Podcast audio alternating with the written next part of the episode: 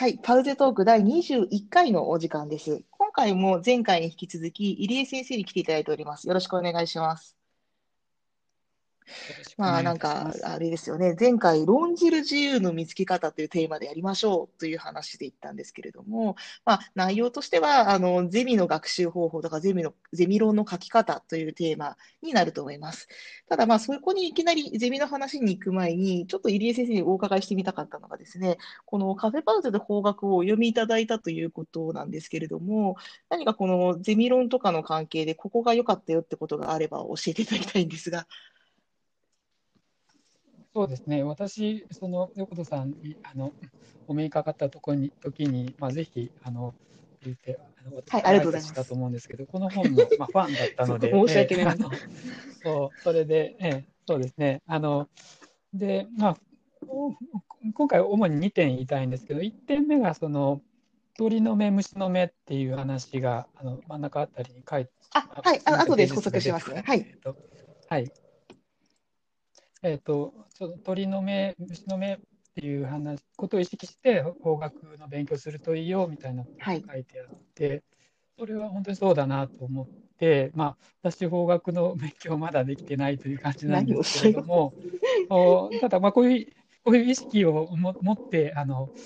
やるというのはすごい大事だなと思っていて、はい、それが一つ目。えっと、今お話しいただいたのが、ねね、126ページからある11章ですね。インプットの心がけ、鳥の目と虫の目を使い分けるというところですし、あと、まあ、この本の最初の部分の読み方のところにも、この鳥の目と虫の目を意識して読んでくださいってことが書いてあります。ちょっとこの話からしましょうか。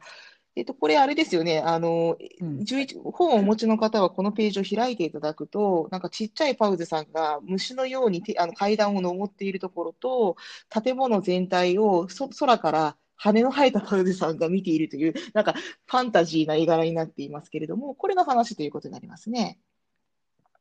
そうですね。いや、あの、これが、えっ、ー、と、大学1年生が、まあ、真面目に勉強しようと思った時、最初のトラップだと私はちょっと思っていたので、強調して作っています。というのは、うん、あの、法学の本とか指定された教科書って難しいですよね。日本語として。そうなんですよ。しかも、まあ、初見殺しのトラップがいっぱいで書いたように、あの外国語だと思わなきゃいけないぐらい難しい言葉が結構出てきます。でそういった時に、あの、真面目な人ほど前から順番に読まなきゃいけないって考えがちなんですが、そうではないということなんですよね。そうですね。あの動画内博人先生の「プレップ法学を学ぶ前に」っていう本もあって、はい、あれもすごく薄くていい本だと、ね、法学の学び方について書いてある本で、ああの本でも同じ主張がしてあると思うんですけど、まあ、あの全部分かろうとせずに、そのおまあ、親しむ親しもうとして、まあ、まずはあの薄い本通読するとかですね、うんうん、そういうことのあの意義みたいなことをあの動画内先生もおっしゃってて、この鳥の目っていう話はそういうことだと思っていて、はい、あのー、全部隅々分かんないけどでもそれとともにやっぱりその一つ一つ緻密なあの議論ですね。言葉をきちっと定義して、うんうん、あのどういう根拠でっていうような話を、うん、一個一個階段を進んでいくみたいな、うんうん、そういうことと両方を、まあ、意識的にどっちに今しようとしているのかっていうのをあの学びのモードみたいなものを切り替えながらやるっていうことができると、まあ、そんな感っていうのが少し減るということがあるのかなと。ね、そうですね。初めから全部正確に覚えなきゃいけないんだと思ってしまうと、あの、この、さっき負担感とおっしゃいましたかね。負担感がものすごい、あの、義務感みたいになっちゃうけれども、うん、実は、あの、後の方の科目や後の方の単元を理解してから戻ってくると、ああ、あれのことを言ってるのねっていうのは結構あるんですよね。でこれは多分、うん、法学だけじゃなく、うんうんね、結構いろんな社会科学とかでもあることなんですけども、法学だとその体系性を結構意識するので、うん、よりそれが起きやすいというのは感じています。じゃえっと、2個目もあのおっしゃりたいことがあったと思うんですけれども、えっと、うん、2個目って何ですか？あそうですね。あの、コメっていうのは、あのせあのさきの第1回の、第1回じゃない、第20回の前回の話ゼミの学び方ですけれども、68ページ。68ページ、そうですね。68ページの清掃が重要、はい、これちょっとあの読んでない方には分かりにくいので、えっと、どういう字かというと、整理整頓の整という字に、発想の層をくっつけた造語で、あの倉下忠則さんって方が言い始めたことなんですが、はあのアイディアを出す段階と、実際の最後の成果物になる、レポートという形になる間のところに、そのアイディアを並び替える手順を入れましょうと、そういうことですよね。あ、はい。はい。で、これがなんで大事だと思ったんですか、先生。要するに、まあ、あの、ええ、あの、まあ、ゼミ論を、あの、私、3、4年生のゼミで書いてもらうっていうことをしてもら,、してもらってるんですけれども、まあ、それは、あの、1年生かとか2年生がレポート書くときから、まあ、実は、本当は意識するといい話だと思ってるんですが、あの、レポートとか論文とかってその文系の先生が読むときにあの主張としてえあの何を言ってるかどういう主張してるかっていうこと以上にどういうふうにその議論が組み立てられてるかっていうことをあの意識してその見てるっていうことなんですね。うんうん、で何言っても結論の主張としては何を結構突飛なことを言ったとしてもいいんだけれども、うんうん、まあ、トランプ大統領はいい大統領だって言ってもいいしトランプ大統領はダメな大統領だってどっちでもいいんだけれどもでもなぜどういうふうにあの自分はこうそのトランプ大統領がいい大統領であるとかダメな大統領であるとかっていうそのどういうふうにその議論を組み立ててるかっていうことが、まあ、その論文の組み立てっていうことそのものなので、そのあの高校生からすぐ入った段階ではアイデアとか結論が大事っていうふうに思いがちなんだけれどもその議論をどういうふうにあの並べるのがいいのかそのまあねあのよく司法試験なんかでもたまにあの結論をあの覚えるのが大事と誤解してる人も多いっていう話を言いますけれども、あのまあ、司法試験ですらそういうことがあって、普通のあのゼミ論とか卒業論文なんかもっとその、まあ、それしかないというか、逆にね、あの論文の組み立てしかないという、その組み立て方を、あの学ぶっていう、まあ、そこをきちっと書いてあるっていう、まあ、親切な先生は教えたりするんでしょうけど、あんまり教えずにいきなりあのレポートだけ貸して、なんかわからないけど、いい採点されて、友達は A なのに自分は C だとか、うん、理解できないんですよね。よくわからないみたいな、うんうん、理解できないみたいな。うんうん、それって、あの、多分この書き方をあの意識して書いてるかどうかっていうのが、あかなり違うので、うんうん、そのあたりの、まあ、ある意味種明かしをあのこの本ではしてくれているので、すごく教育的だと思うあ。ありがとうございます。これ結構実は意識したところでして、あの今その、例えばその、答えだけと結論だけって言い方をしまして、になりがちだって言ったんですけども、受け取るものがそもそも、例えばこういう出来上がった本、すでに組まれた活字として、プリントアウトされてたり、もう固定化されているものしか見ていないと、この前のバージョン、うん、さらにはその最初の頃の文章、あるいはもっとブログとかになる前の学生と話したネタを集めるところとかっていうのが見えないまま出来上がった、なんか20万字もある、なんかすっごい本だみたいな感じになってしまうとですね、著者からすると、いや、そうではないと、これが出るまでの間にいかにひっちゃかめっちゃかに並べ替えたり、あるいはそのどういう順序で話したら伝わるだろうかって言ったりとか、そういう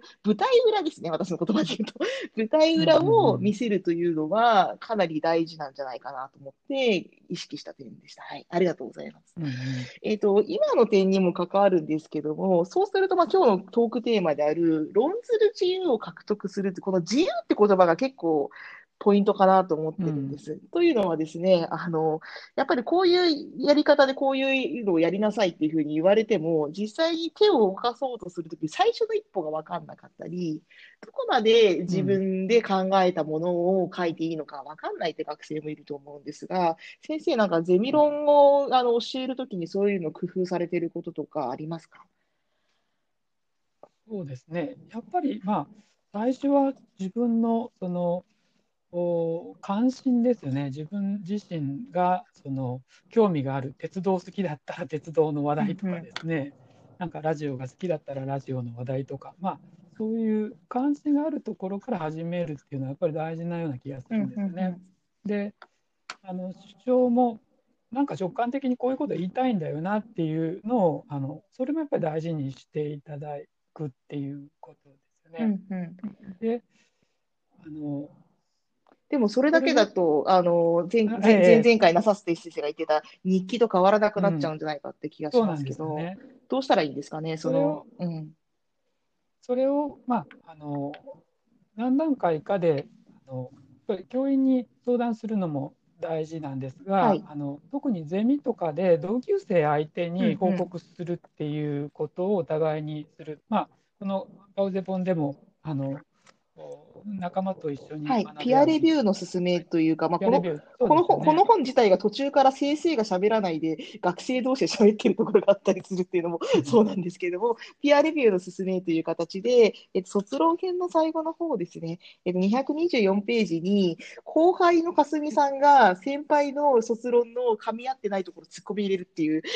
そういう他人の目によるチェックを入れるっていう形で出してますが、もっと手前の段階でやってもいいわけですよね。そのアイデアを出す段階とか、ね、あるいは私は鉄道が好きなんだけれども、ええ、この気持ち伝わるか、うん、うん、それではよくわからないとかですね。うん、えっ、ー、と、この場合の構想とかね、そうそうそうそうあの、あの自体を話をあのゼミの中でするまあ、そんなこともやってもらったりしていいですね。やっぱりあの何段階かの,、その誰かに聞かせるため、誰かに見せるためのタイあのタイミングを作って、でその時には全然完成形の成果物には程遠いんだけれども、発想を出すためであるとか、順序を決めるため、清掃の順序を決めるためであるとか、そういう形の時に、先生の手を借りてもいいんだけれども、友達をお互い手を貸すとか。あるいは今、ご家庭にいらっしゃる方が多く、ご実家にいらっしゃる方とかであれば、あのこういうふうな順序で書こうと思ってるんだけどというのを、兄弟やあのお父様、お母様に話すっていうのも悪くないかもしれないですね。そうですね。あの本当に、うんまあ、高校と全然分野の違う人に話してみるとか、ねうん、そんなのもありかもしれない。そうですね。あの、ね、で逆にあの、大事なのは、うん大事なのはそのなんていうか否定し合わないっていうかその、結論が嫌いだからっていう話じゃなくて、その、途中の思考過程をしっかり受け止めてくれる、まあ、いい聞き手をあの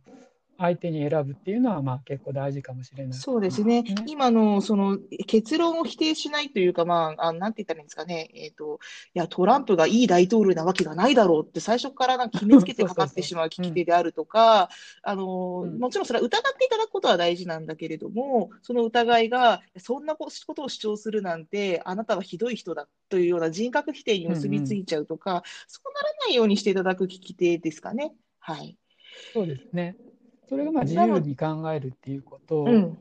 の,、まあ、あの前提になるのかなと思います。ね。そうですね。えっ、ー、と、この点は、実は本でもディベートモードの進めという形で書いているんですけれども、残念ながら割と時間が来てしまったので、その辺はまた別の機会か本に譲るということにして、今日のちょっとポイントを確認してみたいと思います。えっ、ー、と、今日は論ずる銃の見つけ方ということで、うん、まあ、それ以前の話として、その、あの、読み方のポイントである鳥の目、虫の目の話や、あるいはその清掃という言葉についての入江先生から見たポイントをお話ししていただききました。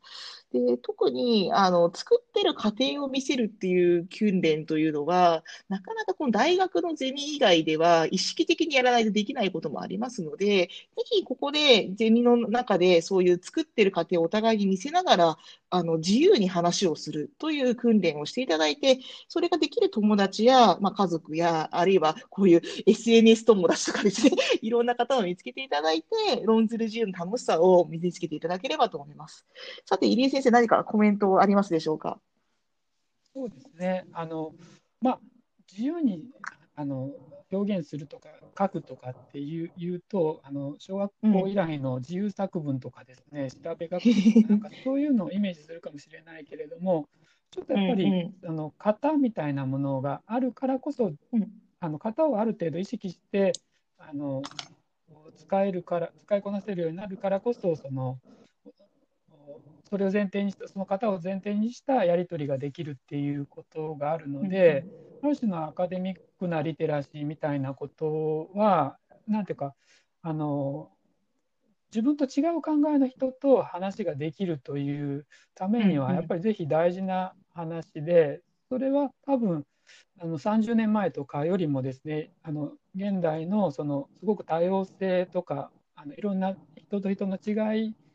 違う人と一緒に共生していくっていうこの世の中では本当に大事な時代になってきていると思うので、えー、ぜひあのそういうことをあの楽しんであの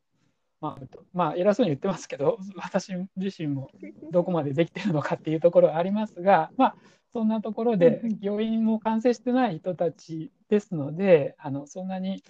怖がらないであの、自分自身が成長する、使ってもらえたらいいかなという、まあ、そんな気持ちですね。